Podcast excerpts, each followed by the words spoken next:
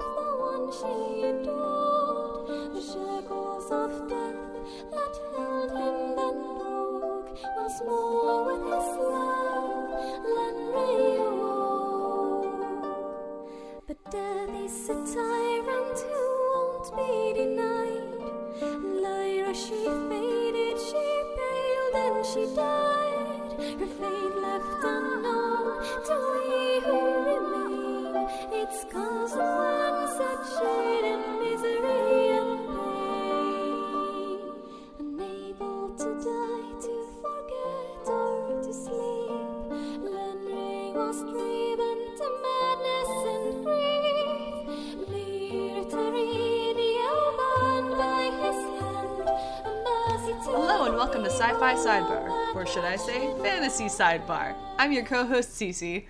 Peter, your other co-host. I didn't know you were gonna do that. Me neither. It was spur of the moment. Yes, yes. Welcome to Fantasy Sidebar, the show within a show. Fantasy Fancast.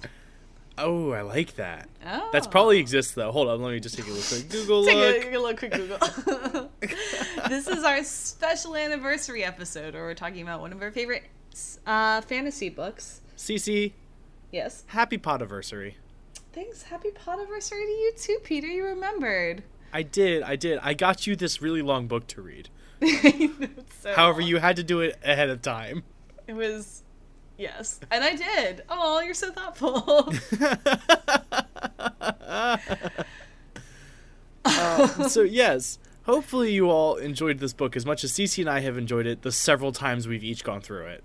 Yeah, we also got you a very long book to read. Yeah, we did. Here's our Thank gift you to for those of you who have tuned in and actually read that book. I mean, I- I think it's thanks enough that you got to read that book personally, but it's a haul, so we appreciate it. we appreciate you undertaking it.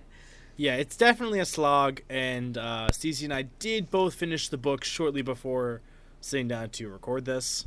Yes. So we all we very much know how long this book is, and mind you, Cece had not one but two international flights in which to immerse herself into the Four Corners. Oh, Okay, Albert tricked me because he said that I shouldn't start it without him on the first book, and I was like, "Oh my gosh, he's gonna listen to it with me."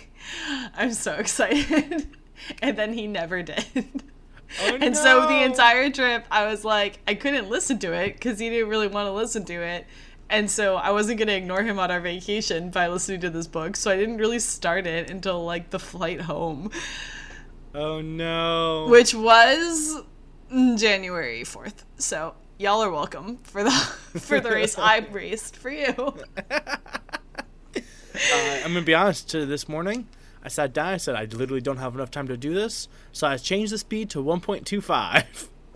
I also listened at 1.25. 1.5 was unbearable for me on this book. I'll tell you what, 1.25 CC, was okay. I'll tell you what, it What? ruined a lot of pauses. It does ruin. There's a lot of dramatic pauses. Yeah. Quoth would be horrified that we listened to his book at not Oh, the pace. he Kavoth would be intended. so pissed. He would be. He would probably over graphically threaten us. Yeah, he'd probably like I don't know, make like there be a breeze or something, or maybe like some red light Make would come that from his be a hands. breeze. Mind you, Kavoth would do that, not Coat. Not Coat. Coat It's lame. sucks.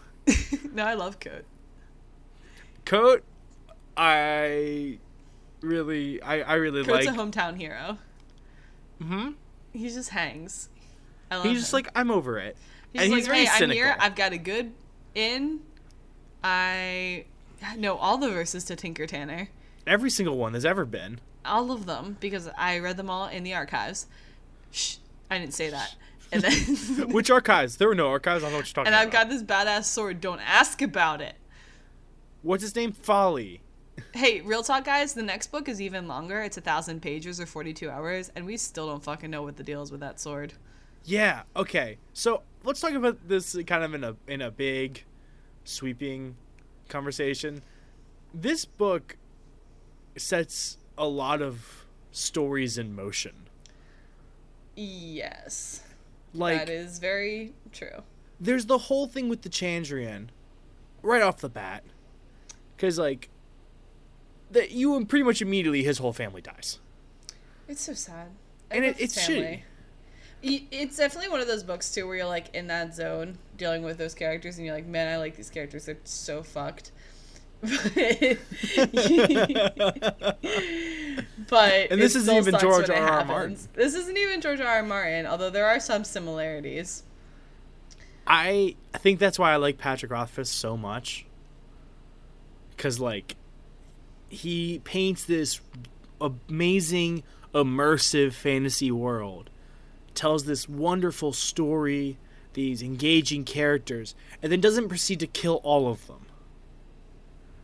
Just Yes. most of them. Just Ju- I some- wouldn't even no. say most of them. Well, actually, to be fair, we don't know because the third book hasn't come out yet. Yeah, everyone could die. Everyone could die except for obviously Quoth. Yeah. And uh, some would argue that he has died, including Coate himself. And Bast. And Bass. Well, Bass knows he's recoverable. I love Bass too. Eh, he lives in the world of the Fae. Maybe you can bring the dead back to life in the Fae. That's true. Maybe that's where the delusional. He doesn't just live in the world of the Fae, he is Fae. I mean, he is Fae. He's the prince of the Fae. Yeah. Yeah, straight Okay. up. But but to kind of reel it back, yeah, he kills characters as much as is required. Yeah, I mean, and you have to, like, Kvoth would have done great things no matter what, but I feel like the the stuff that he endured as a kid really set the, all of that in motion for him. Absolutely. Like he would have probably gone to university, but he wouldn't have been as driven. He wouldn't have had the same instincts and everything. Like he just would have been a different person. Who knows if he would have ever gained the same infamy if his family hadn't been, you know, brutally murdered when he was what, 12? No, younger than that. Something like that. But he's very young, very young. Yeah, young, very young. Uh, 11, I would think, latest. If he if he was 15 at his Which he was. His Peter is initials. delusional and thinks that that is not the truth. All right, when it, with his interview with the masters, if he was 15, which many say is true, Including the Wikipedia and me. including the fan-made Wikipedia. Yeah, by real fans who know how old he was when he went to university. Uh huh. Sure. Sure. Sure. Anyway, and then he pr- spent like four days traveling. Not a big deal. And then he was in uh, the that shitty shitty city for for three Tarbian. years. Tarbian. That's not how you say that. Tarbian. Tarbian. Tarbian. it's a tar bean. It's a shitty bean. It was Um, kind of a tarbean, to be fair. tarbean is one tarbean. Anyway, so he was in Tarpeen for three years as a beggar, and then he kind of wandered for like six months after his parents died. So eleven or twelve, I think you can make an argument, for. Yeah, yeah, yeah, yeah. depending on just like when his birthday was. Poor little guy. Oh no, little- hang little on. kid. They totally explicitly state that it's his 12th birthday. Like, shortly before they die. Uh, it got moved up, CC, so we don't actually know. Actually, okay, you know what? Fair. Good attention to detail, I guess. You got me. Shit. I guess I don't like this book. huh? Not as much as me, CC, Not As clearly, much as you, apparently. and the fans who all knew what that was. True. they All the all were listeners like, were like, bitch, "Silly they CC." moved it up. yeah, they moved it up to coincide with the departure of Abinthe. Yes. Oh, Abinthe. For the record, every time I say his name, I want to say Abernathy, and I don't know why. Uh, that is kind of weird. Is that another Abinthe. I character know in a it's book that you've Abinthe. read? Um, no, okay, so it's just. for I no don't reason. think so. Got it. Got it. Got it. The only book it might have been in is Harry Potter, and you would know if it was. So, like Abernathy sounds like a character in Harry Potter. oh God! Now I'm reeling because I feel like it is, but I can't think of who. Anyway, moving on. Maybe oh like no, I- Peter! You've just shot to me so badly. now we're overthinking is Harry Potter. All right, next week's episode is Harry Potter. Now Oh my it's the entire series. Buckle up. God! hey, you want to talk good audiobooks? Those are the best audiobooks. that Cece, we ca- exist. this is the worst No, tangent we've ever been I'm on. saying it. I'm taking a stand. Jim Dale is an amazing narrator. I know. I know. Controversial. No, I just mean this is a horrible sidebar. We need to get back on some resemblance of a track. I, that's all I'm saying. I, I've said I've said my piece. It's okay. We can move on. I'm just gonna be thinking about Abernathy for now on. Anyway, God. so yeah, he got moved up with Abenthe's departure. Okay, um, there's that. Do Cece. you want to talk why- about the Abin thing? what? Do you want to talk about Ben? Old Ben? Yeah, let's talk about Ben. Why Ol- is- old there's Ben, always as they an call old him. Ben. Uh, yeah, there is. Did you want to make another comment, or is that it? It's just your It's observation just- that there's I'm always. just observing that there's always an old Ben. Cece, everyone knows there's always an old Ben. It's a consistent theme of literary uh, truth and also sci-fi movies Uh, that is true. That is and true. and subsequent Lego video games based on Um, those sci-fi movies.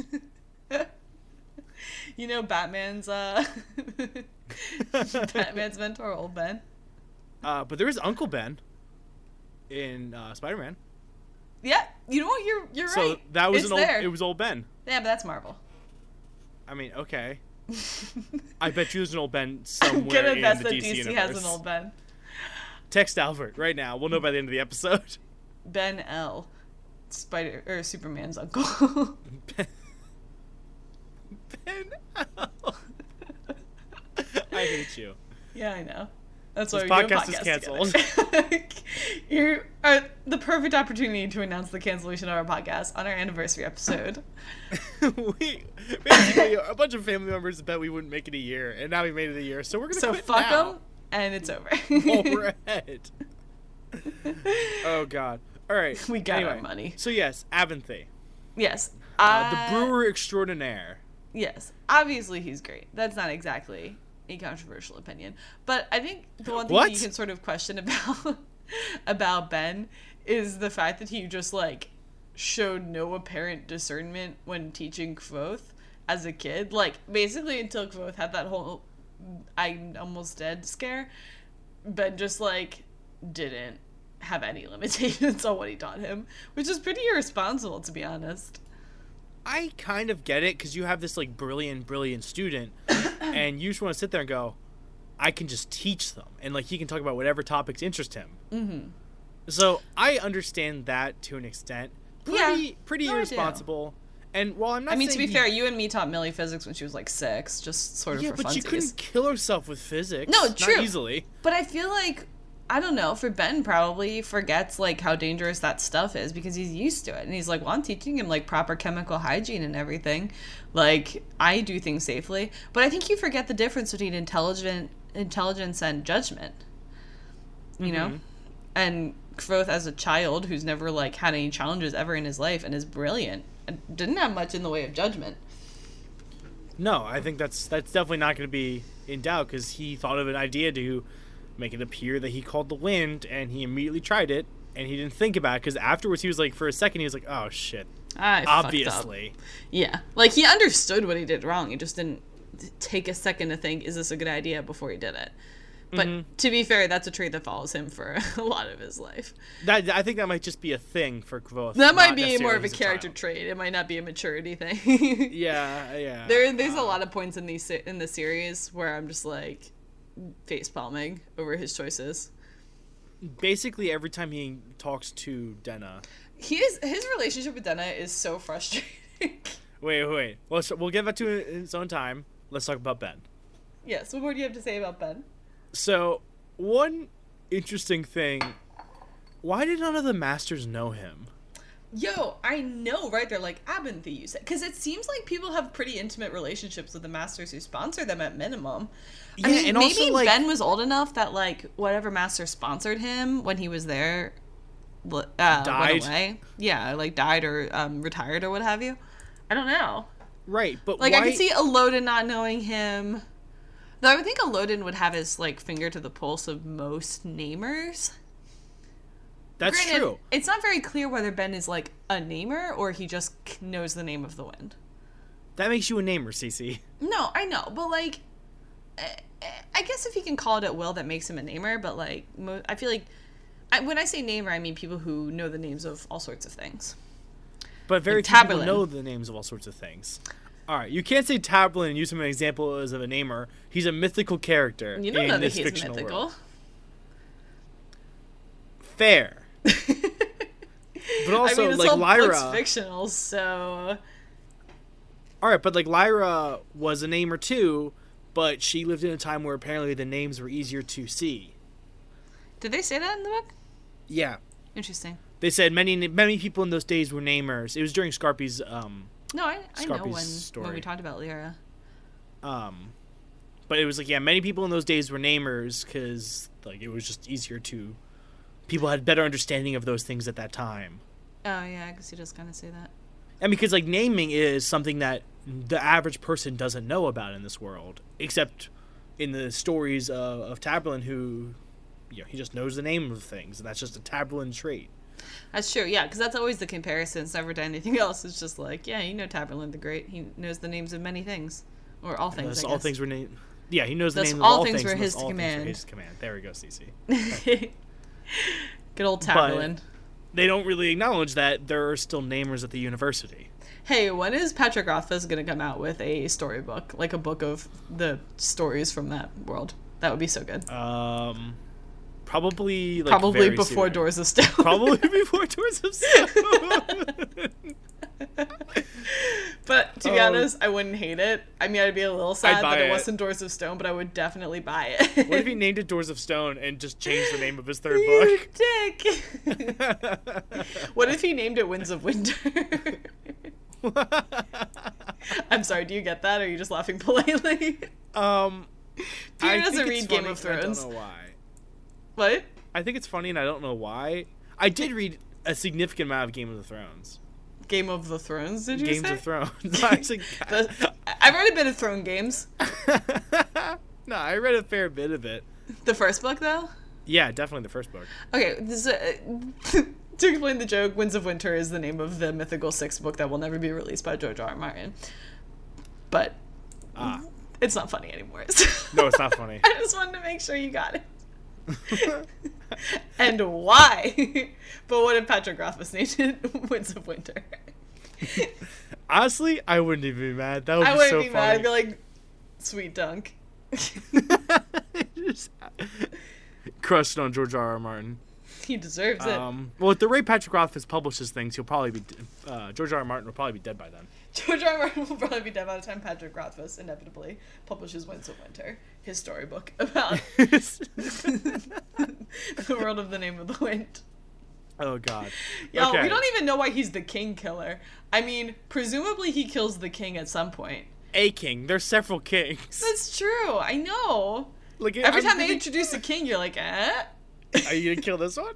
Is this the one you kill? I thought maybe he would kill the mayor. Allow and they me would to say, tempt you with this king. Would you like to kill it? oh, was a he terrible time said to something drink terrible water. about your mother. no. oh, did he Okay. call you rabble? Did he say something racist against the Roo? Mm, better show him, show him what you got, Quoth. And uh, and you steal his sword named Folly. Okay, perfect. Perfect, perfect, perfect. And you let out his pet Scrail. Okay, we're good. There it is. Okay, you know title what? of the- There we go. I didn't think he could sew up all those loose ends, and he did. He did. He did it. Cece, how do you think? Let's just quick quick sidebar because we're s- I still kind of want to talk about Aventhy. Um, how uh how long do you think the third book's gonna be? Well, Because I think we might be working with geometric progression. um, based on that, I would say 2,000 pages. Easy, a cool Or 2,000 80 pages. 80 hours of audio. I wouldn't be mad. That's It's why the- it's taking him so long to write. It's the only way he could justify how long it's taken. He's like, I yeah, almost I wonder want. if he's gonna uh like announce that it's gonna be two more books, but that would so fuck with the frame of the story. Like he trapped himself. How it takes three days. Yeah, Yeah. unless the I'm fourth so book was thrilled. like in real time. I'm so thrilled about this third book. I wait, holy shit though. That's actually like like the fourth book is, is Coat becoming V- Kavoth again That would be kick ass. and then going after the Scrail or whatever Except they that are. we just made up the fourth book and it doesn't exist. we don't know that. We don't know that. He could but pull up here, There's uh, no a- evidence that that's real. He could pull up Pierce Brown and start a new trilogy. oh my god, that would be great. All Um, right. my Everyone one friend. email email Patrick Rothfuss right now. Stop with listening to this podcast because we already got the download and email Patrick Rothfuss.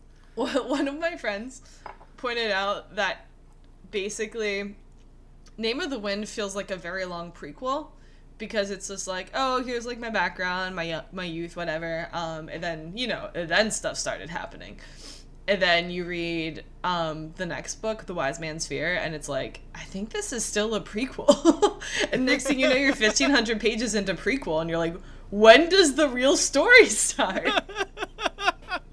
this is still a prequel. like, none of the stuff that's set up in the first book, from the frame perspective, like the conversations with Chronicler and the stories that everyone's telling in the bar, none of those things are like answered or addressed except for like very small parts of them and man there's a lot of questions and it's going to be a very long third day Oh God, I can't wait. Anyway, um, so here, here, back to Abernathy real quick, because Okay. that's like the five-minute sidebar, um, which is what we are known for. To be fair, to be fair it's our thing we warned It's our you in brand.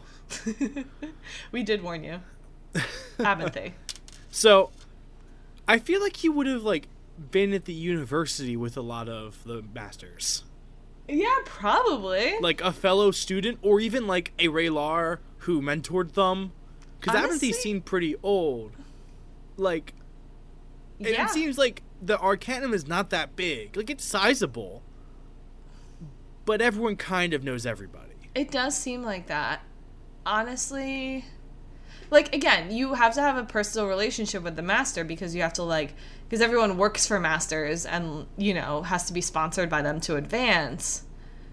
And it just seems like it's a very intimate relationship. And honestly, Abinthy is like kind of a really mysterious character because you never find out why he's just kind of like a pauper floating around, like trading his wares on a donkey. Yeah, no, it seems like a fully Considering he's a fledged full arcanist, Yeah, a full Arcanus with his Gelder and everything. Like he's just You- bouncing around with alpha and beta, yeah, you're basically a tinker. kind of a tinker, You're but a he has a magic wagon. tinker. I know. It's weird. I, I, wa- I really want to know more about Abinthy, and I don't know that we ever will find out more. Which kinda Honestly, makes me it's sad. frustrating that Kvoth hasn't found him yet. But Yes. sorry, I'm- spoiler alert for the second book. Abinthy, I like doesn't even come up. Considering how mentioned. important he is, I literally don't think he's mentioned in the second book, let alone visited by Quoth. Yeah, and Kvoth like is going on a long journey. Or even on the way back. Yeah, Like, all right, he goes on I a get journey, him not guys. going. I, Surprise. I get why he didn't go find Ben when he was like a pauper and Tarbian, but later on, you know, when he's at the university and he's got you know some funds, some limited funds, and everything, and some degree of freedom. I mean, I would go visit Abinthy. All Like, right, guys, if he next figures six- that there's time for that later, I mean, it doesn't seem like there's breaks. Habithy's pretty old. He might die. He might Um, die. So here's my wait, guys. Hey, one minute spoiler. So like the next minute, just go ahead and skip that. All right, CZ. Peter. When he when he goes to the mayor yeah. on the way back, why doesn't he stop and see Abinthy? I know. Wait, no, I- wait, sorry, I guess sorry. He probably doesn't pass by it. He goes to a he goes to a Demre, yes, but like sure you don't but then pass. he goes back to the mayor. Then he goes back to the university, right? oh shit! No, you're right. After a Demre, he Totally goes ends back up to the back mayor at the university by the end of the book. because he has to pay um, Devi. Devi back the the one year and one day loan. God, I don't remember any of that. I have to reread that book. But she he he got like twenty talents from her for a year and a day. Oh, that's nice um, it was like a long term loan because he needed money to go and to actually get to the mayor to get some money. or something like that. I forget exactly, but anyway, um, and he had like a bunch of valuable shit as his um, collateral. Right. Gotcha. Anyway, so like I don't know. I just feel like there's definitely breaks where he could go see Abinthy. Okay, back on. Done Okay. spoiler. Um, I'm so glad our listeners know that it's time to come back. it's kind of yeah. All right, guys, you hear me? All right, everyone, turn turn your put your headphones back on. All right, we're ready. Uh, so yeah, Abinthy, the best, possibly the best character, very poorly explained. That's what makes him so fun, though. He's mysterious. Yeah, I know, and it makes me sad because I want to know more about Aventhy. Tell me your secrets, Abinthy. How did you end up where you are? I'm glad you got a nice wife, though. Like a brewer wife, yeah, I know. It, like, worked out great. yeah, we're talking perfect for Aventhy. Yeah, seriously. Well, what was the line? It was like they couldn't have made a better trap for Aventhy if they tried. Yeah, yeah, yeah. I think his dad said that, Yeah. But it's nice. and it's true. I mean, It's like a perfect little life for Aventhy. and he didn't get murdered by the Chandran, so even better. Yeah, for real though. I remember after that ha- the the Chandrian murder time happened, and I was like, man, at least Aventhy got out. Did you just call it the Chandran murder time? yeah, Cute. Honestly, I was sad for Quoth and losing his family, but I was most sad for us that we didn't get to hear our Lydon song. yes. I'm very, very Honestly. sad about it. He's all, oh yeah, I know why the Chandrine do what they do, but I'm not gonna tell you. Yeah. It's like, Like, you but know- Arlo. come tell on, me." man. I mean, I imagine we must find out what the, why the Changeling do what they do in the third song, in the third book. Um, all I can say is be better, or Patrick Rothfuss will have hell to pay. I will go to Patrick Rothfuss's house, will you know, in find the Four him. Corners, because he clearly lives there. What? Patrick Rothfuss has like definitely has like a wardrobe in his house that actually goes to this world, and he's just writing their history. That would explain his world building skills. Patrick Rothfuss is the chronicler. Gil- Oh my god. Headcanon.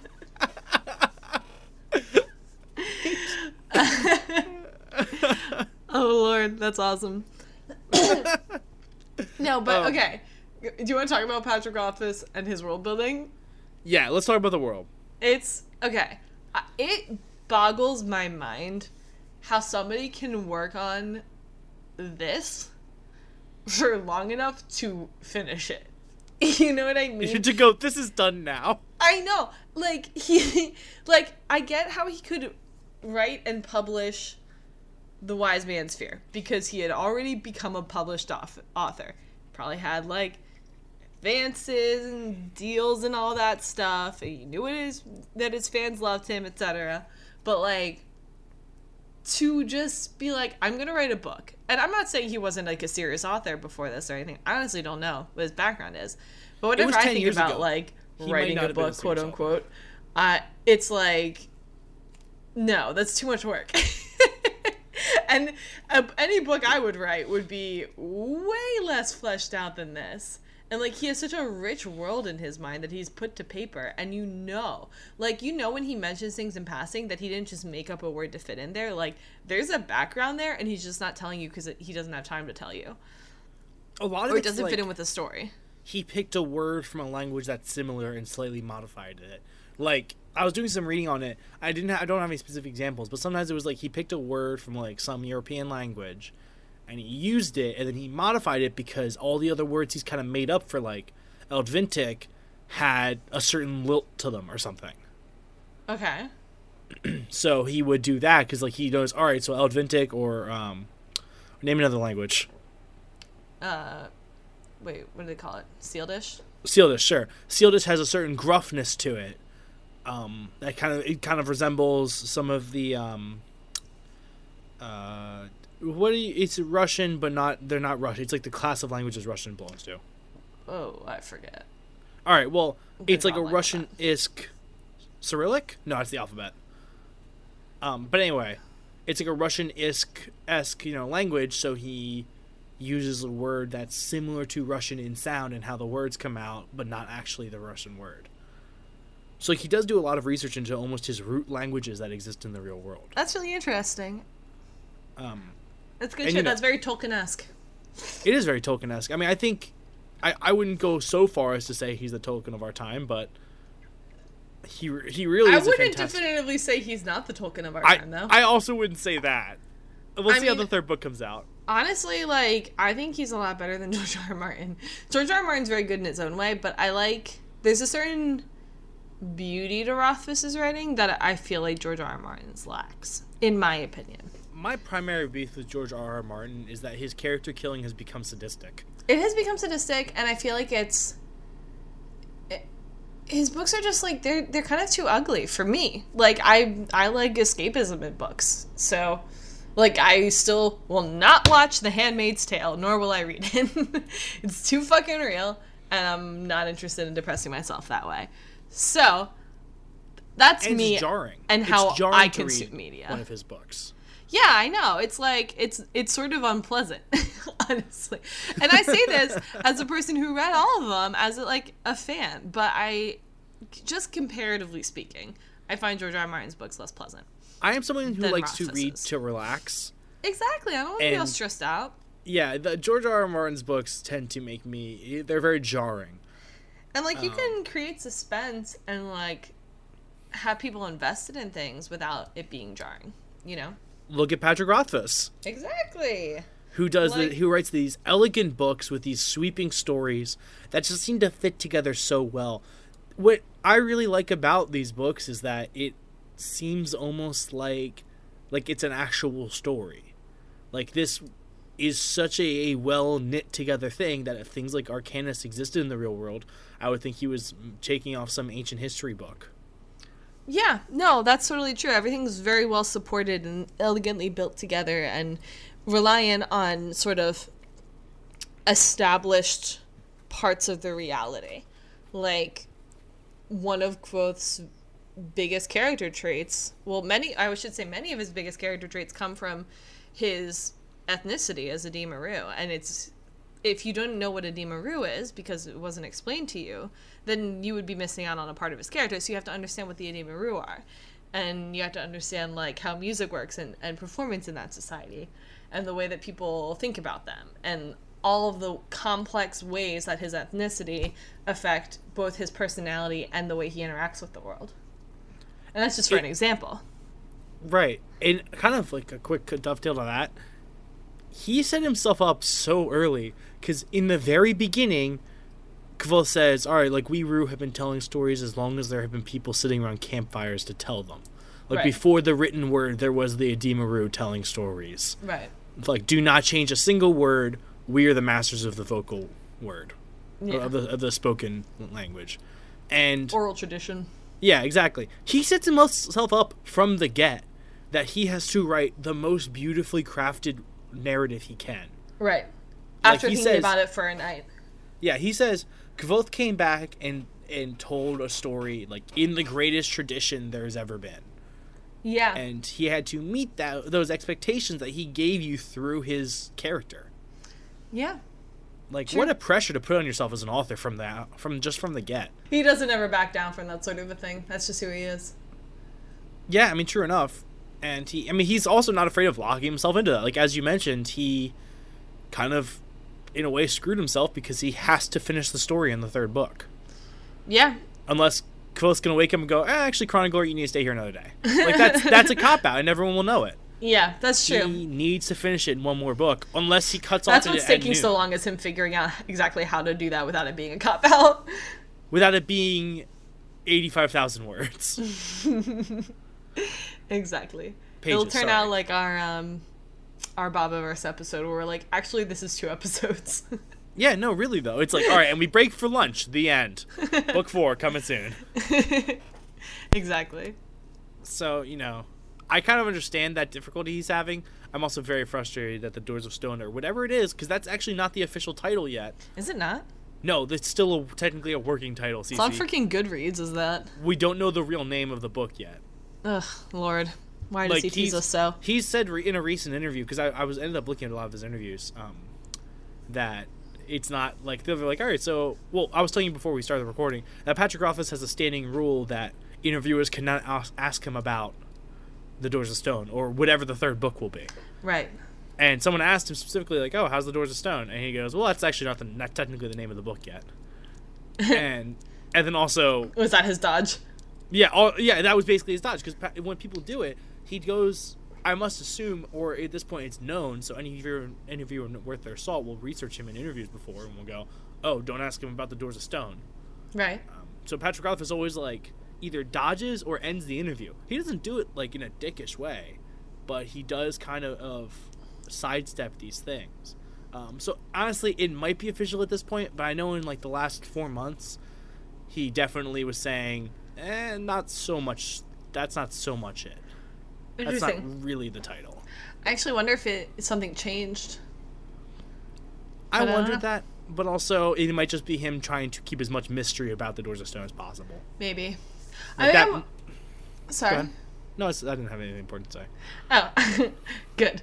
Um, no, I was gonna say I do worry though, because uh, if you listeners are not aware, he has this like huge multimedia adaptation deal going on, where they're gonna make a movie series and a TV series and video games and like basically everything you can think of. Um, in this universe that he built and like with the characters.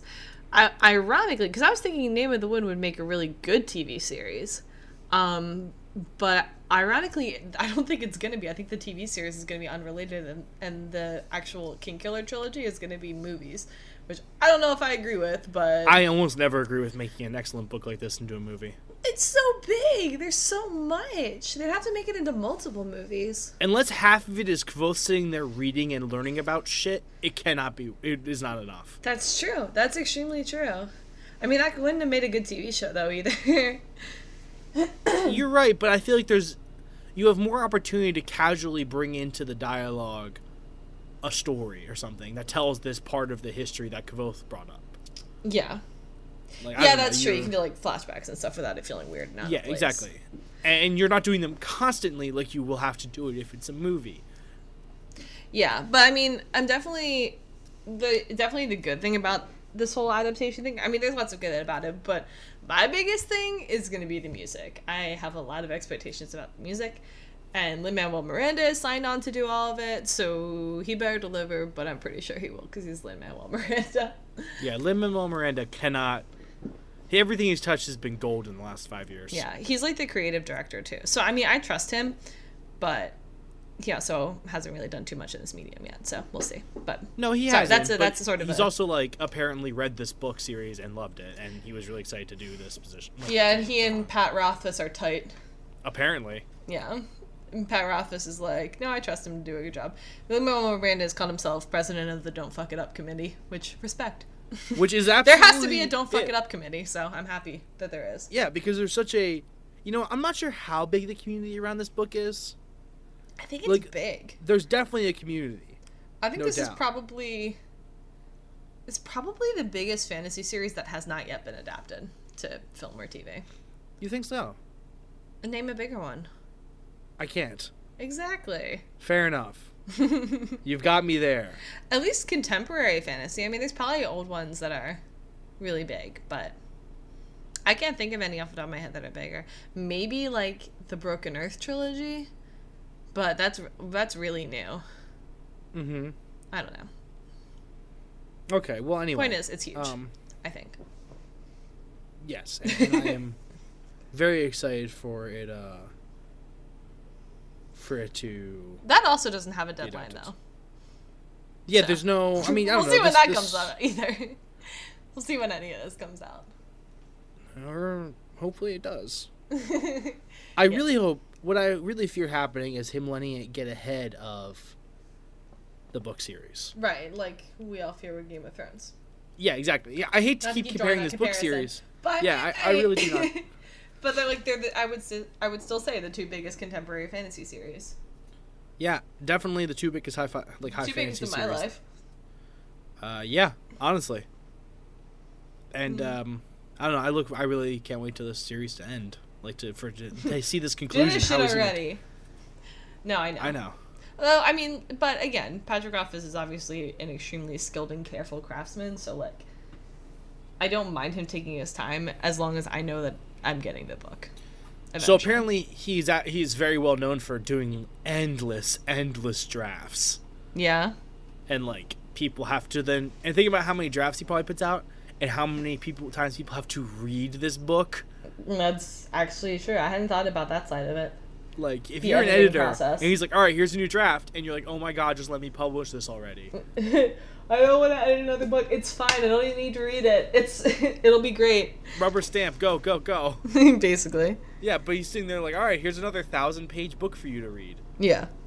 and I don't know. I could see that also being part of the reason this holds this up so much because you know if you're an editor, Sure. although I guess if you have Patrick Rothfuss as your client, you're probably You're gonna probably pick it up. only reading his book at that point. yeah. But you've also read this book a dozen times, so you probably start to come up with thing, reasons not to read that book for a little while. Maybe so. Anyway, do you want to anyway. talk about the story some more? yeah, yeah, yeah. That's actually like yeah. Um, After that little diversion? so I love the university. Yes.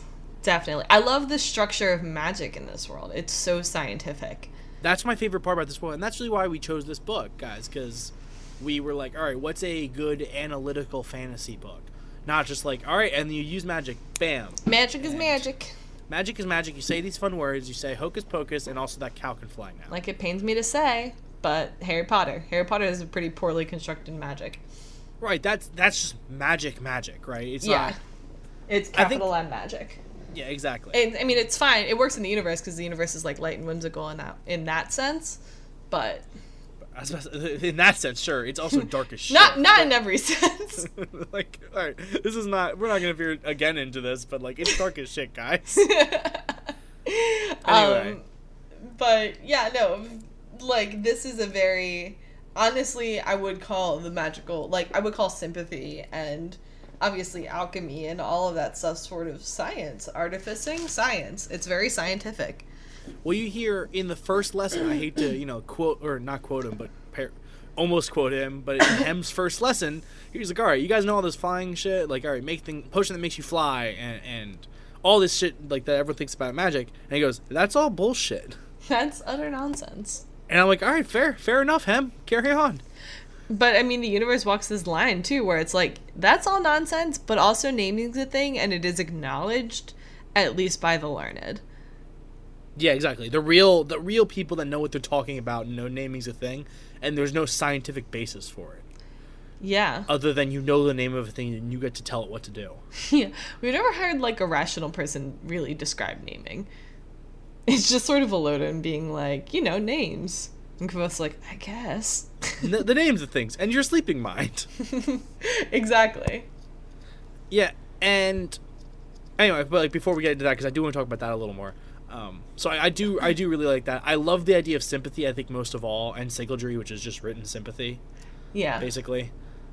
Like I, I love the idea that it's all about energy transference, Yeah. and that really reinforces that sciencey idea because you They're know, saying I- there, you're like, oh, you'll only get 4% transfer on that without binding, you know? yeah.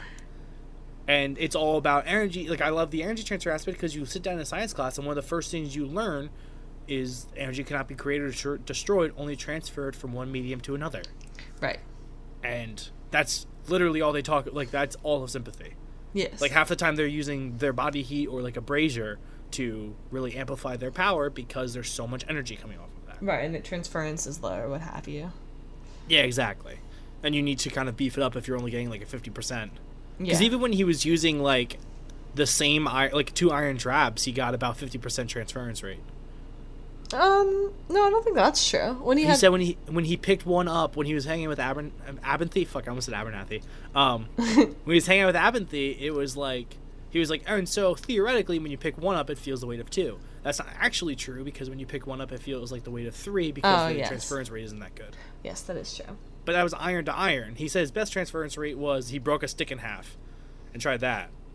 Yeah. But well, that makes still- sense because they've got that whole like consanguinity principle. What up Yeah, with that exactly. pool? That was a. I, I think I might have been able to do it, but only because they probably mentioned it today. while I was listening to it. Conservation, consanguinity. What's the third one? I think conservation is the third one. Uh, and something about conference, I think. Maybe. Confer- conference, conservation, and consanguinity. Mm, Or maybe it's it might be conservation, conference, and consanguinity. I don't think it's conference, but it's fine. It doesn't matter. We're not sympathists. We're not, sympathy doesn't exist except for Damn in it. Patrick Rothfuss's wardrobe. His wonderful, wonderful mind. His wardrobe. I forgot about I made that reference. it's a good reference and it's headcanon, like I said. No, really though, because he he really does manage to immerse himself in this world so well, He and does. builds his history. Yes. like that's the thing that always really impresses me with authors like this who build a history of the world Yeah. Yeah, I mean again, not to beat a dead horse, but it's Tolkien esque. Like it I when Albert and I were in Iceland, there was a period of time where we were just reading about Sauron because he's got like this whole crazy backstory. and it was really interesting and I'm like, man, I had no idea. and it's like that where there's just like layers on layers on layers and like it's not even mentioned in the books, but it exists in his mind and therefore it exists in that world. It's just not described. yep absolutely I love it. Love it. Respect it. Could never do it. And that respect it all the more for it. yeah could never ever ever do it You gotta have a very special kind of mind. And Yeah. you got it, Pat. and a crazy work ethic Yeah. because you imagine the thousands of hours he must be committing to each of these books but specifically the third one I need to find out if he was a full time author when he wrote the first one. Because if he's not, I literally don't know how he did it. Uh, he probably spent ten years writing it. Probably. And then I mean, in, in all honesty, another, let's see. If the I guess it was 2007 the first one came out and then the second one came out 4 years later and now we're still waiting. 6 years on. No mention of a release date. which um, is pretty disappointing. hey, he's a craftsman, we gotta let him work. He's an artificer. Let's talk about the university some more. all right, cool, cool, cool. Let's stop griping about how this book is never coming out. no, it'll come out. It will, I believe. Uh huh. Yeah, sure. Um, anyway, so the university. What what else about the university? Um, Artificing's super cool. artificing is definitely I want super to work cool. in the fishery very badly. uh, yeah, Kelvin sounds like an awesome I person. fucking love Kelvin. He's um, terrific. I like that Kelvin's name is almost Kelvin. That's true. I didn't notice. Yeah, so that's fun. but I do enjoy that. A fair bit. man, I wish when I was in college I could just like work in a shop and make s- cool stuff and sell it. That would have been great. yeah, that's I mean a that's a sweet really gig. cool thing. But yeah, no, I, I the and I do honestly I like that the structure of the university is so like dependent on your relationship with the master you study under and everything. I think it's really interesting. And the way that they have sort of their council of all the masters and they all make decisions together when it comes to student discipline and everything. Mm-hmm. I mean, it backfires when you have professors or masters who just have total like vengeance or, or like spiteful relationships with students, like him, obviously. Which He's is kind of a crazy. dick about it and like kind of a child, and they're just like, oh, him, he's such a cranky boy. Yeah, how is no one else better for that job? I mean, he must just be a really brilliant rhetorician. Isn't he a rhetor- master rhetoric- rhetorician? Rhetorician? Maybe he just argues with them to get him the job. Good point. To be fair, he doesn't make great arguments. Like, so after Ambrose breaks Quoth's loot, he's like, "You can't be charged with theft and destruction of property." It's like, bitch, what? what are you talking about? Of course you can. You Why wouldn't you be able to be? That's so insane. He's like, "Oh no, they're contradictory." No, they are not, sir. You're dumb. You're a very no, bad the, the rhetorician. theft is one thing. It's an action. It's not like I'm the charging. destruction With, of property is an additional action. it's not like he's charging with possession of stolen property. Yeah, Like exactly. he's charging him with theft and with destruction. Both of those happened. Get over it, him. Yeah. Oh man, it's ridiculous. I also find interesting the structure of admissions where you're like just oh my god it sounds so stressful you're in a panel in front of all the professors basically all like the tenured professors get to ask you whatever they want Yeah, that's horrifying. and you could have to do it the same day you find out that you have to do it Yeah, it's the worst game. it's so bad It's a shitty game. oh lordy I don't like that aspect. and then it I, affects how much you have to pay also, I do like that. I do like that kind. your I both performance- like it. I know. I like it from a practical standpoint. I don't like it from an oh my god that stresses me out standpoint. I wouldn't like it if I was a student there, but I'm not, so I can like it regularly. Yeah. Okay, so here's the other thing about the university and like him holding grudges and their admission system. The university is the center of higher learning in the entire world. In It this- is not a university. It would appear to be the university. Yeah, so it's definitely the only university. I think it's Ator, right? Yes. So it's definitely the only university in Ator, but you have like Vint- like um like Ventus nobles coming to learn there. Yes. It seems like the only center of higher learning in the entire world. It sure does. This is a crazy way to run that only center of learning. What do you mean with people being obnoxious like him? yeah, like, people are being obnoxious with like, if you are truly like that kind of university, you are like the only one in the world. I feel like you have to have higher standards for your students, And, like- Ooh, Mm, then what? like conduct standards, like people like Ambrose, Uh, or honestly, people like Quoth. yeah. Quoth pulls some shit, and he shouldn't be allowed to stay. I mean, okay. I think what Kvoth did to Hem was like no bigs, because Hem basically asked for it, and it was basically Kvoth's second day. He hadn't even heard of malfeasance, really. Like he By was, the way, he another was thing, not apathy- oriented. If it- Abinthe they need whiffed on that orientation one. for one thing. Yeah, like Not hey, just don't bring pick a open random flames. student and be like, show him around. Yeah, Like, don't damn bring it, open Simon, you flames didn't into warn the him stacks. about malfeasance. Oh god, that sucked. Oh, it hurts me. Yeah, someone who like loves books and would love the idea of the stacks. Oh, I hate it. The- Um, just like in a- oh, that he fell for it, and that Ambrose Yeah. took his money. It's so petty. A You're so talent. rich. I know a whole fucking talent. it wasn't like here's a jot, like give me a jot and you can go in. It was Poor a Cyrix talent. Oath. But I mean, that was also kind of Quoth's fault because he like took his edge off. And that's the thing. All of his behavior with the archives is so irritating because it's always just bullheaded, like does not understand the rewards of patience, desire to get in the archives. It's like you have access now. You don't need to go now. You can wait until tomorrow or even tonight. When you're Just not drunk, an hour. chill. When you're not drugged. Yeah. You very thoroughly knew what you were getting into when you had this anesthetic and you knew what the effects were going to be. Why did you put yourself in this situation, you dumb piece of shit? You could have just waited. Yeah, it's just oh god. It makes me very upset. I mean, all the most of the batcher that happens to him is his own doing. No, like some of it, obviously not, but like shit Ah. I mean, like that, Chandran killing his family, not his fault. not his fault. His, His dad's, dad's, fault. fault. hey. It was his dad's fault. it was his dad's fault. Um, and then eh, his poverty in Tarbian, not really his fault, I would say. But I guess I mean Ambrose, his like rivalry of Ambrose, he doesn't make it better. And he did kind of start it, but he also kind of started it because Ambrose was being a dick to him. So, slash He to Fella. started because Ambrose was being creepy with Fella. Yeah, that's really That's that's where where, it all it started starts. in earnest. I feel like they had an interaction before that that was unpleasant, but like it really became a vendetta because don't Ambrose think was so, like, being Cece. rapey. I think he did, but it's not. It doesn't matter. And it's not important. Point is, it started in earnest when um, he was like kind of helping fella out, helping a fella out. You know what I mean?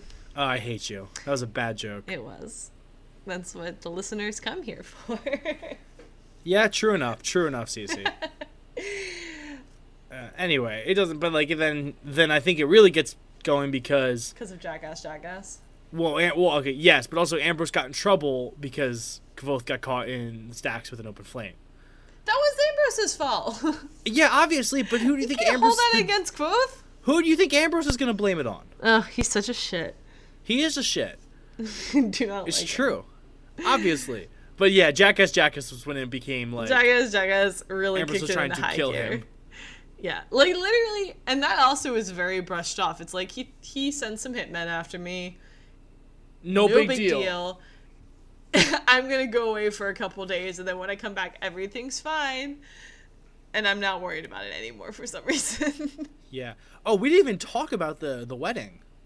yeah, yeah. All right, let's interesting keep. stuff. Yeah, this is gonna be a long episode. Um, Yes. But we, that was such a cool thing, though.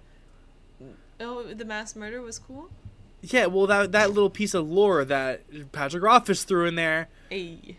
because Wow. like, so what? What was it? They built the house on a barrow, which is a bad idea. But it wasn't really a barrow. It was a hill fort.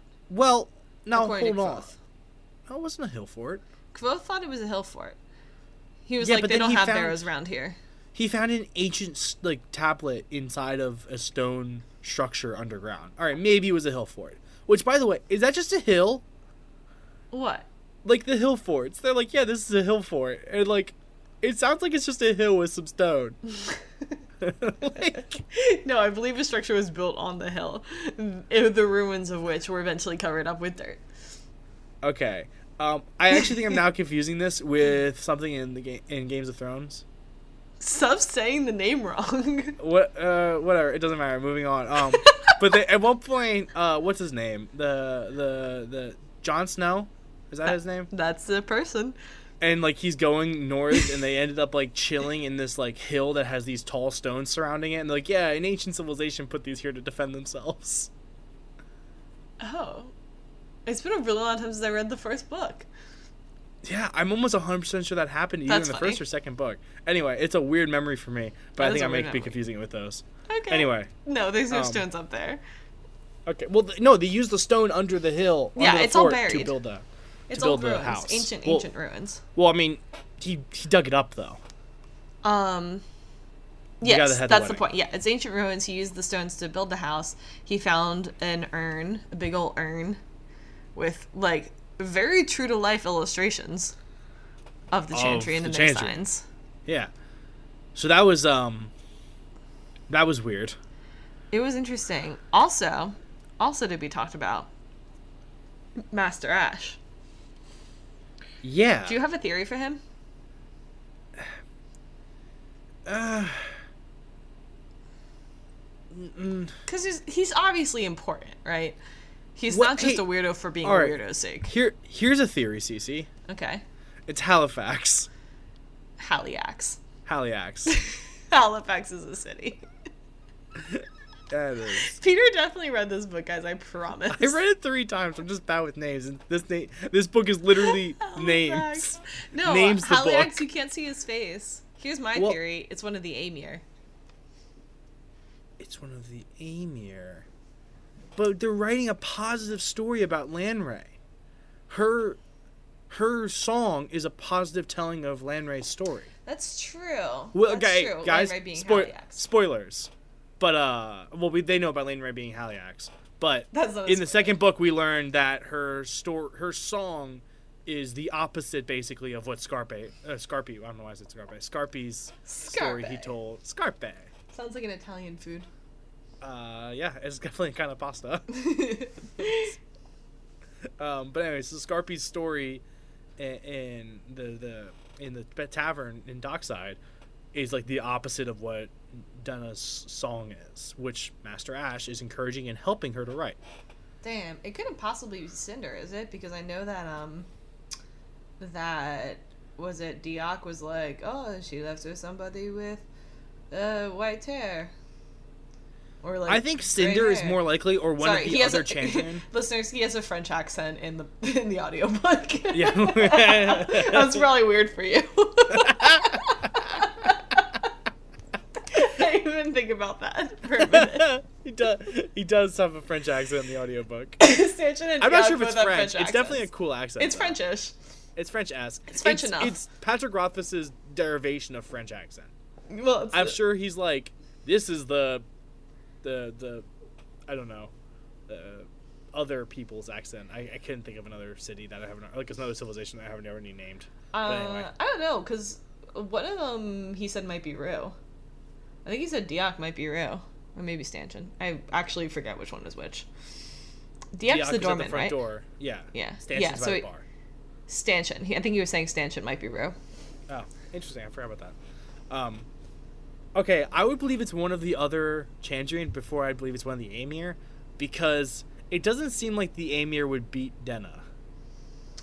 Uh, I don't know though. I can see it taking that kind of a turn where it's like, yeah, the Amir like are pretty virtuous and everything, but they do what it takes to deal with the Chandrian, and like that's their mission, and nothing will stand in its way, even I can't taboo think of against a beating way women a little bit. that that would help the Amir's cause, though. Yeah, but we know very little about any of these people. I guess you're right, but it seems. But clear I'm just that the saying, Amir- it's either Chandrian or Amir. It's one of them. That's fair. Is Master Ash? I'm going. If it's the A- all right, here's my theory. If it's the Amir, it's an attempt to draw out Haliax or the other Chandrian, and see, because we yeah. learned that the Amir can disappear from human eyes, so and I guess make them only sel- make themselves appear when they want to. Right. And they can also fly. So what if he's just chilling and watching Denna all the time, and then Oh. occasionally appears as Master Ash like it. to wait for the Chandrian to come? And he's using her as bait. Yeah, that's true. Cause like he brought her to the thing, to the to the wedding. I guess under the uh, having known that the probably okay. Here's the thing. So, m- uh, Moffin unearths the Muffin urn. Farm, yeah. the Amir find out about it, go to Imre to find like a singer who they can hang with for whatever reason, unclear as of yet. Take her to the farm. Try to get the Chandrian. Ah, we didn't get the Chandrian. And then they're like, I have an idea. The Chandrian hate it when they're talked about. We're going to talk about them. And then has her write the song about Lanmei. The only issue with that theory is that they don't care if they're talked about; they care if the truth comes out. Yeah, if they're talked about accurately. Yeah, they because there's the the children's rhyme about the Chandrian, and maybe some of that's true, but like, no, oh, first of all, it's widespread enough where they can't just kill all the kids. But second of all, like, Not that they wouldn't. there's not. Yeah, they totally would. Although they didn't kill tell kill Quoth Kavoth for some reason. I just did a bad job speaking. They there. got distracted. That's all, that's all it was. Haliax was like, no, you should totally kill him. And then it was like, oh shit, the Amy are coming. And then they bounced. no, he didn't. No, Haliax he said, stopped send Cinder." him to the sweet embrace of sleep. That's fancy talk for kill him. That's I don't fancy know. depressed man talk for kill him. I I read that as like s- they could actually put him to sleep just to get rid of him. I don't. know. I didn't. I feel like Haliax would say like would just say kill the boy. I think Haliax was being like, stop fucking with him, just like end it. I don't know. We'll see in the third book. Maybe. Maybe. I don't think they're gonna be like, and by the way, I meant to kill you. No, no, but like I think there might be some dialogue or some context that'll get revealed, or maybe the, we learn the Chandrian have certain powers, like Maybe- sleep powers. or maybe Haliax just doesn't like killing kids. Maybe that comes out. Uh, there were for sure kids in Mere Terrennial. Hey, do you want to talk about fucking Haliax and his bullshit logic? Sure. It sucks. I All guess right, he's cool. supposed to be driven mad, but like the idea that he's like, "Hmm, you thought I was a good person. I'll show you. Hey, didn't I show you?" like that whole thing is is so irrational. I mean, obviously, but he was driven mad. I guess. Shit. Like it was I mean it was very affecting when um when oh god, I'm drawing a blank on his name. Celatos was like, no, like Good there's pull, still Yeah, I know, right? Cece. Impressive pull. Thank you. Um, Celatas is like, you know, there's still beauty in the world. I'm like, I want to help you find it because he's such a beautiful person, and I love Celatas.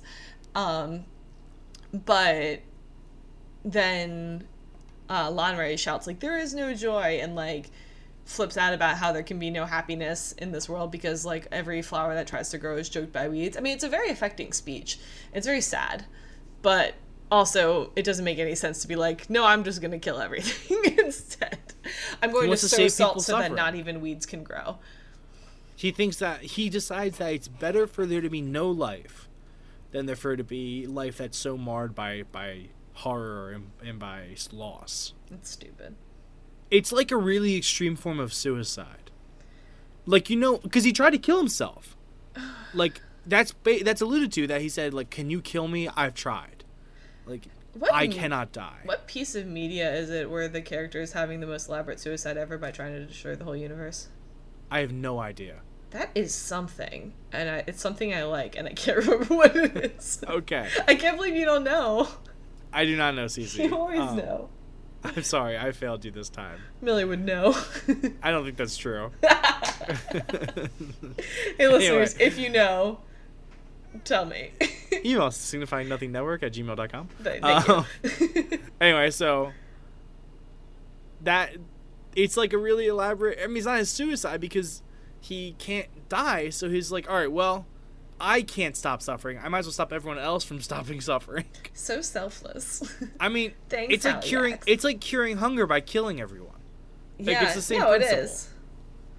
and just because not everyone's hungry doesn't mean well some people are everyone's o- been hungry at some point He's expecting that hunger is inevitable. Yeah, sadness will happen regard, and he- in a way, you're right. Sadness always happens in life. life you just is apparently loss. didn't have anything else going on except your wife. I mean, yeah, yeah, that's true. And it's not even like, all right, I must finish. Like it was not even like a part of, I'm gonna finish this war, then I'll try to kill myself. He was ready to peace out Yeah, You're he a was soldier's bailing mule. on everybody. in this great war o- of basically survival between them and this unknown shadowy foe. Yeah, who was the foe? Hey, Cece, you wanna hear my theory? Yeah. There's some sort of enemy. It's in another world, almost like the Fey realm. I'm willing to bet there's a dark Fey realm. Um, there's darkness within the Fey realm, but go on. Okay, or that, and that managed to escape to the world, and it was finally beaten back and destroyed by the Empire. At some, not even the Empire. The Empire fell, but like by humans, and that's why the Empire's knowledge was lost. 'cause the Empire Skeletas and his fell. homeboys. Yeah, Celatas and his homeboys pushed back the evil, like united whatever humanity was left, because I'm sure they're not all in cities. That doesn't. That's not how that works. Uh, push back the evil, and locked them behind the doors of stone. In the basement of the Mm. university. in the basement of Patrick Roth's. in Patrick Rothfuss's basement. That's where the evil waits. Did you say in the basement of the university though? yeah, in the stone, in the copper stone door. The four plate door? Yeah, Yes. That's because my the theory. secret entrance is not through the four plate door, right? no, no, no. That's not what that is. okay. that's But what I also, always think like, it is. I has always all think that that's gonna copper. be it, then I'm like, oh wait, I was wrong. He, and you know what, Cece, you know what reinforces that theory? Hmm. How's all that copper and shit? And that's how they were. I think clearly copper has some sort of excellent like containing properties because that's how they managed to contain um, Elodin when he went mad. Copper? Yeah, remember there was a huge copper door in the rookery Wow. in his room. There was copper lining in the walls. this The- theory could have legs. what? This theory could have legs. Oh yeah, no, I think there's some grounds to this theory. Something Especially rocked- because Elodin does the whole thing at the end of the book where he's like, oh yeah, this, like, the Arcanum used to be all namers, and, like, you could only be a part of it if you were a namer, basically. yeah, imagine if it was the head, if it was like the department, like the operations head. Oh shit, Oh. because Celatas was a namer Yeah, Salatas was a namer. and had his, his party of namers, presumably. Yeah, I'm assuming something, or he taught people naming. Yeah. To use the, to fight back against the evil. Right. Yeah, this is my theory. It's a good theory. I'm i think into it's a it. good theory. Yeah, I'm I'm about it. I'm pretty into it. Anyway, um, I also want desperately want to know more about the old empire, about the cities, and about that war so badly. I know. This is why I'm saying he needs to come out with like a storybook. If he's not going to come out with the real next book, he needs to come out with a storybook about this. The tales of Scarpy. I know. I know. I want to know more about Scarpy himself. What's his deal? Why is he Well, I mean- connected with the church and like also a, an old sailor who tells stories at a dockside bar? Like, what's his deal? Why does he know so Oh, God. much? It's so. I mean, I guess you know you travel enough. I wonder if he's real. that's what I. always That's wonder the now. solution. Everyone's Rue. Everyone's real. That's the answer. Everyone that's good stories is Rue. Truth. Cece, that's racist. what are you, a roo or something? that was a pretty good story you told. You freaking Rue. you roo bastard. You ravel. For some reason, do you ever get like sentences stuck in your head? Yeah. I ha- don't I've think- I'm had not gonna stuck agree in with my what you're head about to the say. exchange where Kvothe's like, I'm just gonna pretend that I'm too lazy to translate the Adamatitas to the Ada- Edema drip and pretend that it actually means Nigeria. like that particular exchange has been stuck in my head. I honestly don't know what you mean.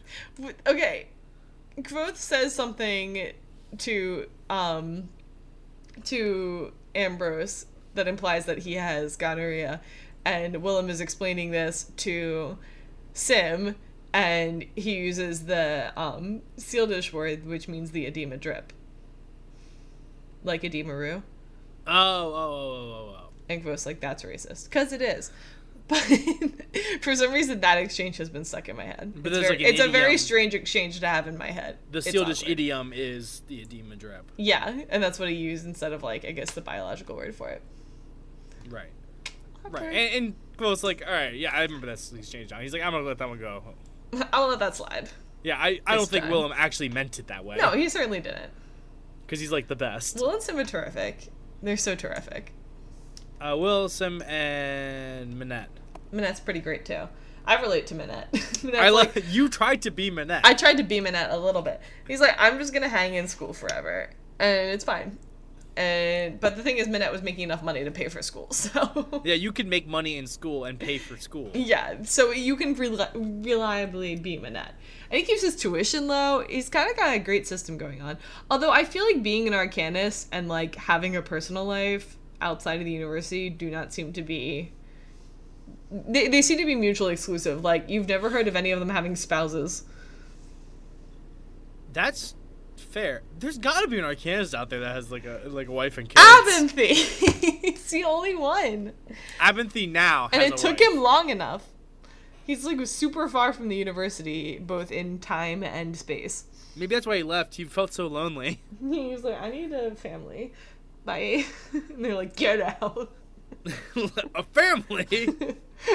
Knowledge is your family.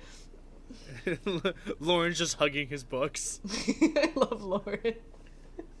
Lauren's like, you stay away from my archives. So one thing I love about this book, I think we should get to wrapping it up soon. what? Why? It's uh, we're only at an been hour 70 and 10 minutes. Um, anyway, one thing I do love about Lauren though, and and this book in general, is just kind of the isms, like the Rothfuss isms. yes. Like there, there are what is it? There's like two things all men fear, or no, three things all men fear. I can't remember the third one, but it's like um, I- Isn't it a, like a storm and a calm sea. a moonless night Yeah, and then the anger of and a the anger righteous of a man, gentleman? a gentleman. Yes. Like that's such a good line, It is a very good line, especially if you say it properly, which we did not. which we did not, especially if you wrote it down ahead of time and did an appropriate amount of prep work for your podcast, which you've been doing for a year. It's so a not like you're out bonus of practice. episode. It's a bonus. We do whatever the fuck we want. We are we freewheeling. make our own rules. oh god. Um, but yeah, I love those. Or um, or like regularly when it's like uh, only fools and priests are fearless. Yeah. Like that comes up a lot. I like how everything's in groups of three. Like Bast, I'm telling you three times. Oh yes, uh, that must be a Faye thing though. I think it's a Faye thing I think because he, only- three, he only does it with Bast, Well, he only and does Bast that says specifically like with Bast. three times "I own you" to Chronicler, which is so great. Bast Oh, gets yeah. very graphic when he threatens Chronicler, and I'm like, whoa! But also, you're very cool. But also Bast, I very much enjoy you. Yes, but Bast, Um. you do you, baby. Keep on shining, you beautiful star. he's kind of a player, which I don't like. I don't care. Okay, all right, didn't expect that to go that way. I know. you, can, you can play, it's fine. it's not really an important part of the story, so it doesn't affect me. I don't know. It's why he hasn't read Tila Santorum. That's true.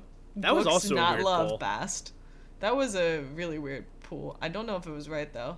Tila Santorum. Isn't it Tin Tintorum? I don't think so. Okay, well. Awkward. Oh well, that was closer than I've gotten on. a How lot many, of how other many of names. those exchanges have we had this conversation where one of us is like, it's this, and the other one's like, is it? And then it Okay. just awkward pauses. I hope you edit those out. nope, I do not have time. It's a raw, baby. Yeah, guys, for the record, when I tell Cece like nice pull and she remembers a ridiculous name from like w- w- was mentioned like three times, she's actually doing that. I'm not cutting out like three minutes of dead silence as we look it up. yeah, it's Like, true. We she almost is- never look things up, and then when we do, we tell you, and you can hear us We- typing. Uh, yeah, you hear typing in the background because I am bad at editing, and these episodes are over an hour. Basically. That's too much editing for me, and also we do it always like three days before it releases, so I do not have time. I'm you gonna see her in college. say three days because really it's like three hours. Usually it's the day before, It's- yes. Or the day of. It. Listen, We're not very good at we do our this. best. All right. our best is just not that great. Um. So yeah, I love sh- like just like shit like that that just gets sprinkled in there. Um. Yeah. I don't- it's just it's so good. Uh, It I mean, adds it's so again, much- it's all it's all just color for the universe. Like all Yeah. the all the lore and the background stories and all that. That's the lines, but like the language is the color.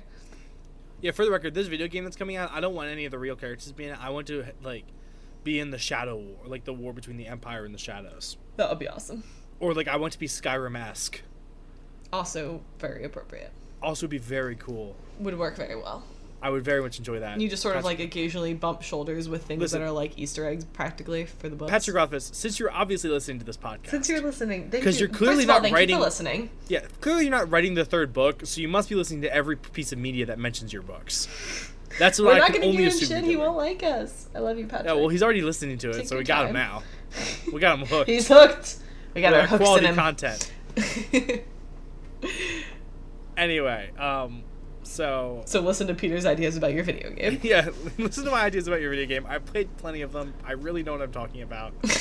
Uh, also, if you could go ahead and make me write about all the theories I presented during this episode, that would be super cool. I would feel real sweet about that. Yeah, I would feel really good about that. And maybe like a little shout out, like name one of the characters Peter. That's not that hard. There might already be a Peter. Well, let's go. It's but it's in like a story Scarpy told three days before- three days before Kvolf met him because clearly Patrick Rothfuss has those planned out. He has them planned out, and he's just like, but what day did Quoth go? oh my god, I'm like half serious too. That's the scary part. I'm seventy five percent serious. Patrick Rothfuss. Here's the amazing thing about him: he definitely lives in this world in almost like a way that crazy people live in their own world. but it's okay because he does it for us. I think he has a minor psychosis. That's listen, I don't care. Genius oh and no, for madness sure. often look the same. Listen, Just ask I am Olodin. sure you are that. Is that an Elodin line? No. That should be an Elodin line. Yeah. True, but he wants people to think he's mad. Right. But like that, I don't know. That just sounds like something he drop randomly, and they go, "Wait, it's like, are you brilliant? Wait, have you been drinking us? he definitely is. Have you been fucking with that?" I mean, He's yeah, like definitely he's brilliant. like extreme Dumbledore. he was the chancellor at like thirty-five. I know it's pretty Like- awesome. It's like imagine being the president of a university at I thirty-five. do love the brief glimpses of Sirius Olodin, like when he fixes Quoth after Quoth calls the wind. I'm like Yeah, "Here- he, like- here you are. yeah, he becomes very put together. And is like, I must actually not not be a jackass now. Like I have to actually look after a student for once in my life. Yeah, although he didn't call the wind to save Kvoth from breaking multiple ribs. That's true. So But he also was very surprised. He's like, oh, fuck. Oh shit! He just jumped off this building. I just, I just imagine in slow motion him just like dropping his mouth, like uh, leaps away, fucking swan dives off the rookery's roof. I also think there's part of him that was like, yeah, he deserves that. I'm gonna let him get this. one. Idiot just You know walked off what's- a roof because I you told know- him to. He you know- deserves to crack his ribs open. You know what a great way to learn is practical experience. Consequences. Pain. Oh man, we haven't even talked about the rookery. Or like Ari or any of the crazies.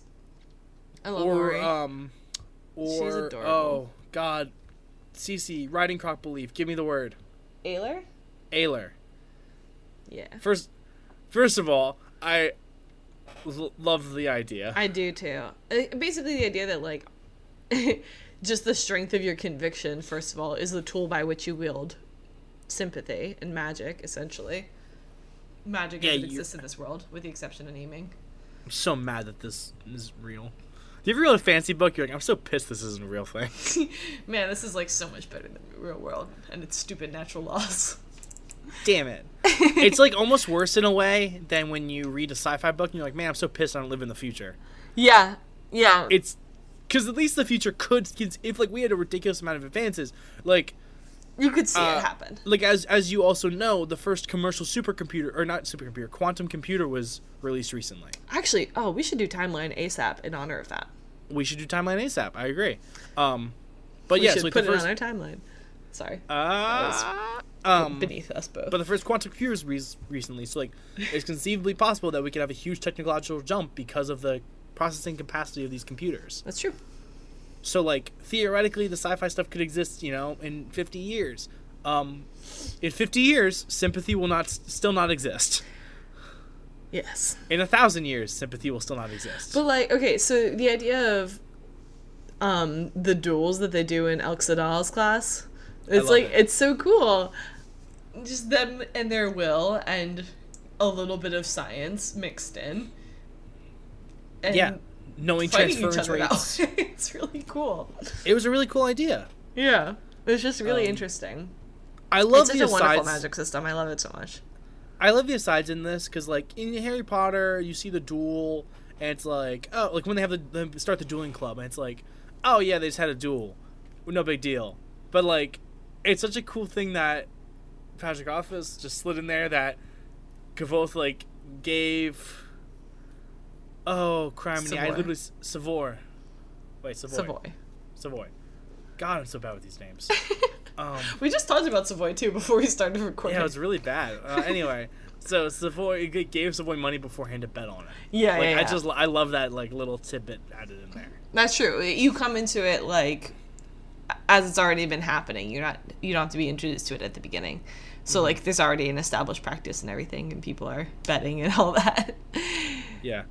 Um, I also just real quick about the sympathy thing. mm-hmm. I think the idea that like, first of all, I think seepage, which I don't think we talk about in this book at all.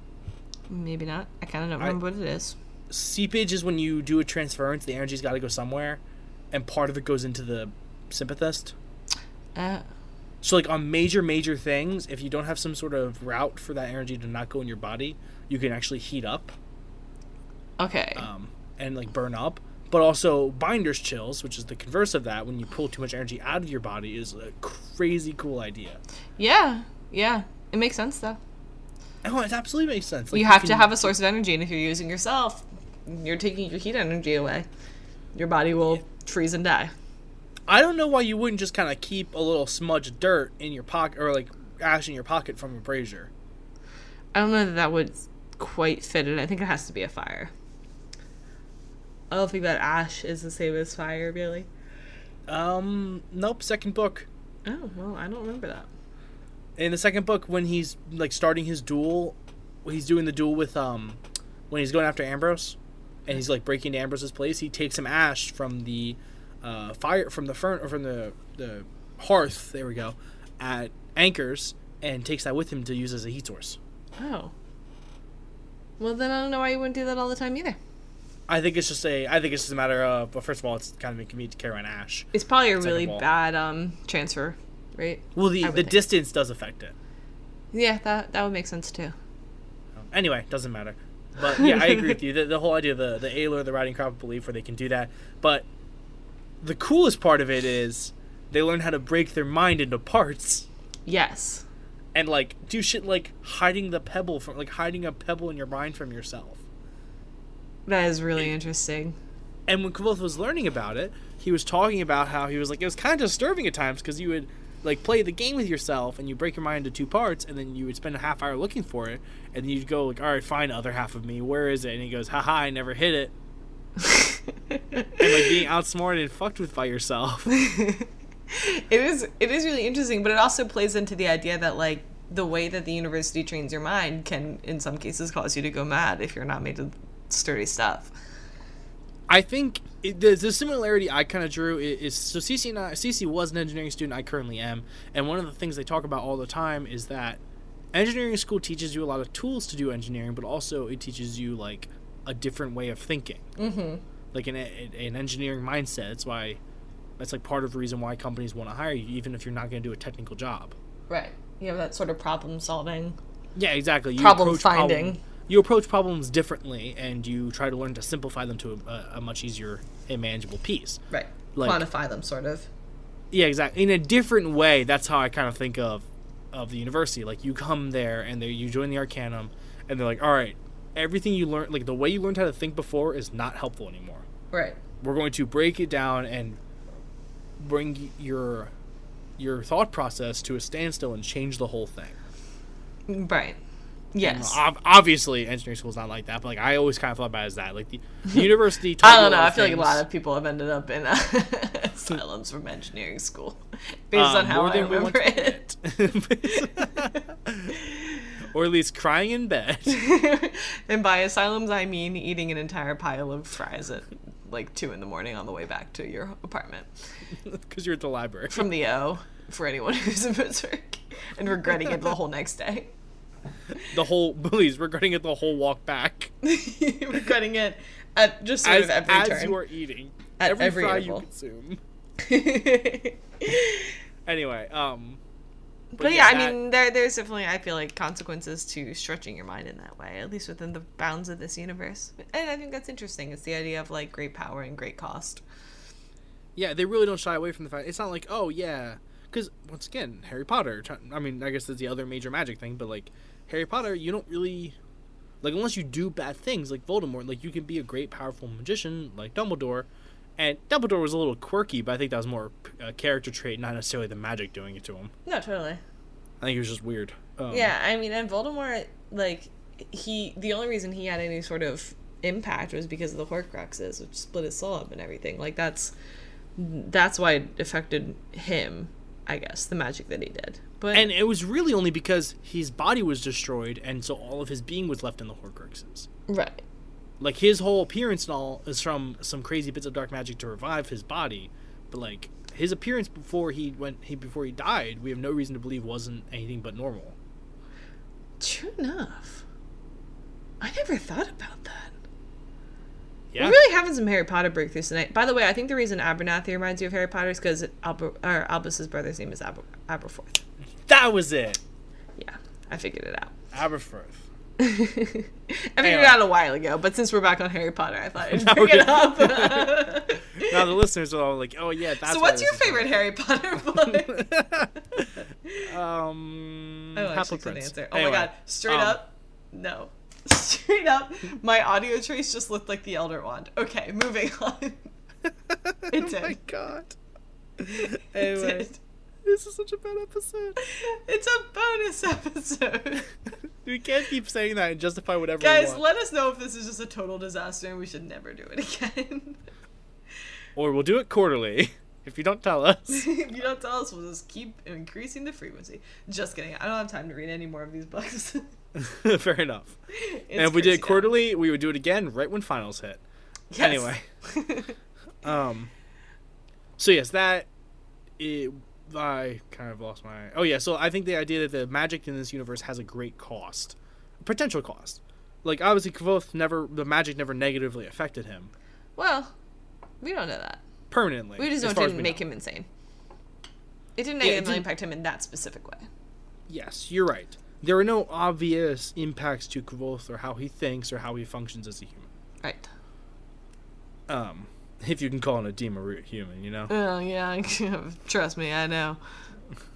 God, the rabble.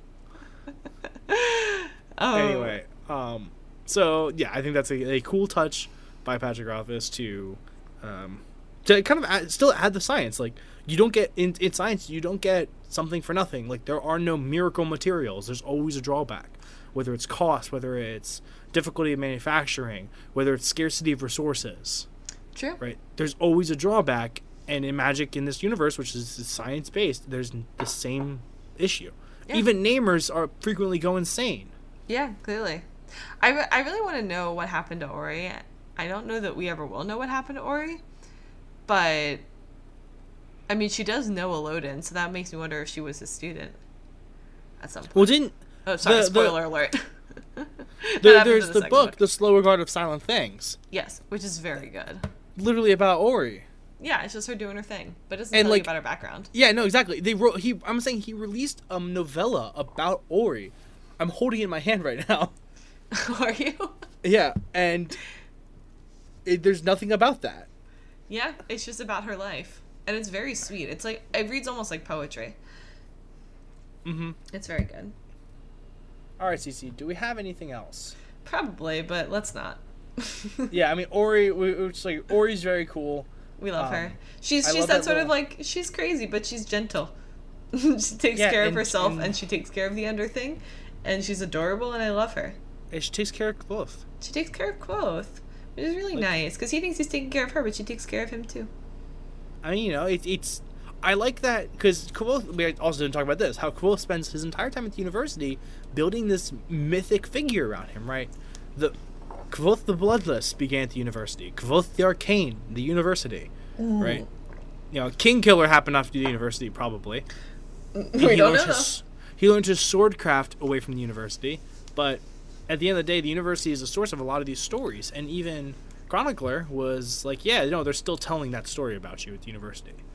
Like that's still there because of the incessant kind of gossiping, but also like think about people coming from all over the world to the university because it's the only college, and." And then they disperse around the world. Exactly, and now all those stories about Kvoth are worldwide. That's true. It's a good True place and to build your false. legend. Exactly. And the deliberacy with which he does that is really interesting. Yeah, some of the things are true, but like you start saying shit like he has demon's blood in him, or he doesn't sleep, or stuff shit like that. Yeah. It is kind of interesting, and it's pretty funny because he's like, "All right, well, I'm not It's gonna a be the little rich Kim guy." Jong Il-ish, actually. It is a little Kim Jong Il.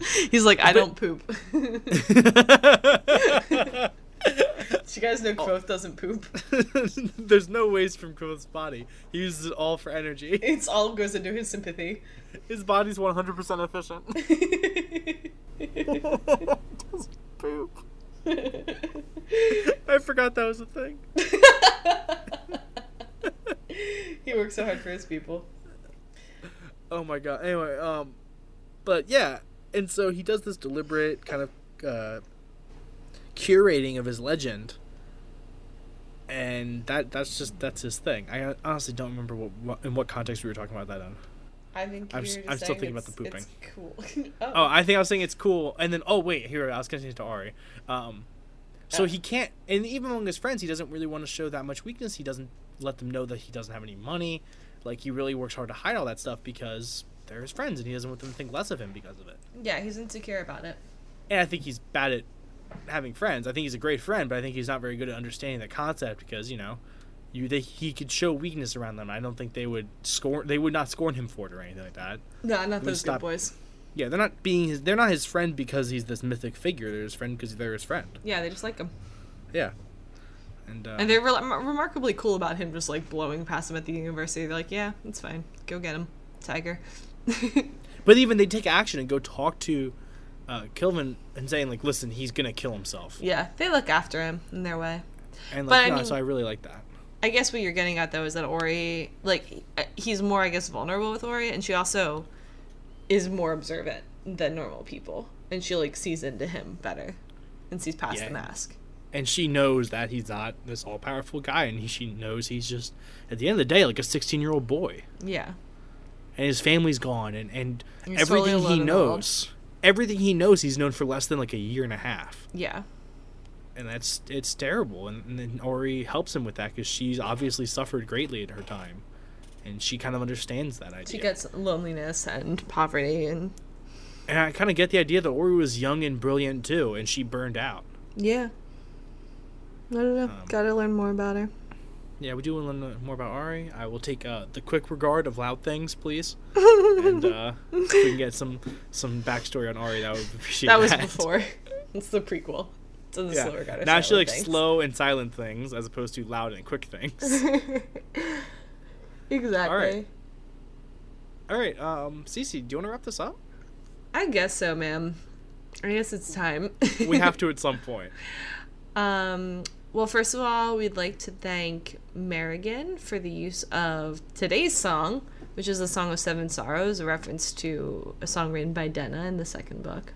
Um, so I mean, we just really like Merrigan's version of it.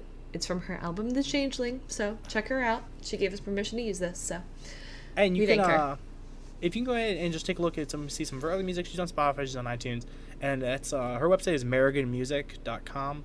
Uh, it's two R's, M E R R I G A N music.com.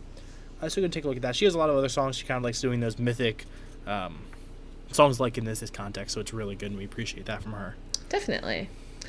Um, so we have another episode coming out in a couple of days for Interstellar. Um, but after that, we're gonna revisit the Red Rising universe with Golden Sun by Pierce Brown. Yep. So uh, Interstellar is coming out Monday the 14th, and then Golden Sun will be out Monday, January 28th. Uh, So look for that. We're excited to kind of return to that universe um, and, and hit that sequel of that series, which is still, I think, one of our favorite sci-fi series. Uh, yes, I would definitely say that. it is And for among many of our the same favorites. reasons as this book, um, just the it has a great world, and we're Rich really world excited to talk building. about it. Oh, also, since we do- spent so much time talking about Patrick Rothfuss, I feel like we should plug his charity. It's called World Builders. It's uh, I honestly think it's a really cool nonprofit. Basically, it's it's one of those nonprofits you donate to, and then they allocate that donation to someone else. But they essentially do all the research into like which charities are doing the best work and actually using money effectively, so you don't have to. So, if you look at these books and say, wow, what a brilliant mind, just know that that mind is also being applied to figuring out what the best charities are and making sure the money goes there. So if you're in the mood for a charitable donation, World Builders. Yeah, absolutely, and um, I'm sure he would appreciate it. And um, Tell them know, we they sent do- you. they do lots of good work. And uh, if you want to email him my theories, please do. But make sure you do do go ahead and uh, link me there. I will, I will go after you for IP violation. Um, yeah, just now kinda that we TM. published this, now that we published this Peter pretty before much owns George that Stowe- idea. Take that, Patrick Actually, if, Rothfuss. if Patrick Rothfuss uses it, he's gonna have to go ahead and pay me a royalty because this will definitely come out before Doors of Stone. I'm pretty sure that's how it works. yeah, that is how I it have works. two it's friends true. in law school, and I'm pretty sure that's how it works. I kind of know a lot about the law now. So. I listen to a law podcast. All right, if you want to get reach us, uh, you can email us. I said it earlier, but we're going to again. Uh, signifying nothing network at gmail.com. Our Facebook page is facebook.com forward slash sci fi sidebar, facebook.com forward slash signifying nothing network. Uh, so you can go ahead and, and give us a like um, and just kind of, you know, and follow us for news there. Um, our episodes, I have to get back on posting episodes there because we did that automatically before, but I have to do it manually now, so I have to keep remembering to do that. Um, but if we have any news about like a late episode or something like that, that's gonna be the best place to go for that. yes. Um, our website is gonna is pr- probably gonna change here at some point, um, but right now it's sci-fi-sidebar.pinecast.co co at the end there. Uh, if you go to the bottom of that page, you can uh, take a look at our, our sponsors. Uh, they're not really sponsors; they're mostly affiliate links. But if you go ahead and use the Audible link through there, uh, you can sign up for a new Audible account, and it'll give you two free audiobooks as opposed to the one that is customary. That's a 30 day free trial. And tell you, what, if you do that, if you sign up for a trial, um, we don't. You uh, you get we get five bucks out of that, so it's, that's a month of Pinecast hosting for us, uh, for both of our channel shows or both of our network shows. yeah, so we would appreciate it, especially if you are considering doing Audible anyway. really yeah, would be absolutely. rude not to go through us at this point. Yep. Also, um, on that page is our, our referral link for podcast. If you're a podcaster that's looking for uh, moving into a decent amount of a decent kind of paid hosting, uh, we really enjoyed Pinecast. Their analytics are actually being updated, CC, to include Spotify, which is pretty uncommon. Oh. Um, so their analytics are pretty solid, and they give you a good tracking. And also, uh, if you go ahead and use the referral link on that same place um, as the the Audible one, you we will if you pay for two months, uh, we'll get uh, I think it's f- we get basically the same. Yeah, we get two months of however much your base package is. Uh, but if you use the link, you also get forty percent off those first two months. yeah, so if um, so- hmm. you're a caster yourself or thinking about becoming one, we're really happy with the service so far. And it's cheap. It's five dollars a month, and, And if you it's use the cheap. forty percent discount, it's even cheaper. exactly. So it's about forty percent of five dollars, whatever that is. Uh, so yeah, we'd really appreciate that. Um, but yeah, obviously, you know, don't we don't want you to try to change your host or anything like that. Uh, just if you're already going to do it, we'd appreciate you uh, taking a little extra time and using our referral code for your benefit and for ours.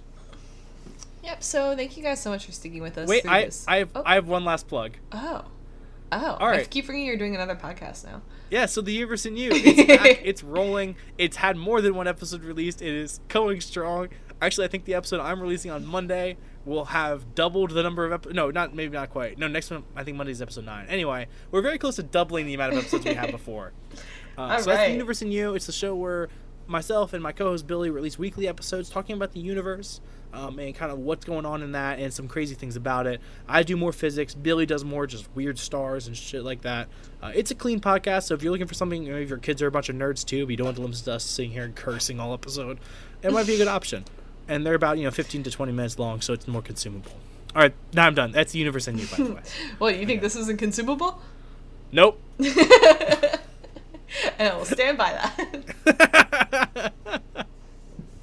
All right. right. Thank you guys so much for listening to this extra long bonus episode and reading that extra long book. We're so glad you joined us. we are very glad. Thank you. This has been. Are we good? I think we're good. Yeah, that's all I got. All right. this has been Sci Fi Sidebar from the Signifying Nothing Network. A tale told by idiots. Talk to you guys in just a couple days. Bye bye. Then were you traitor? Cursed be thy Ah.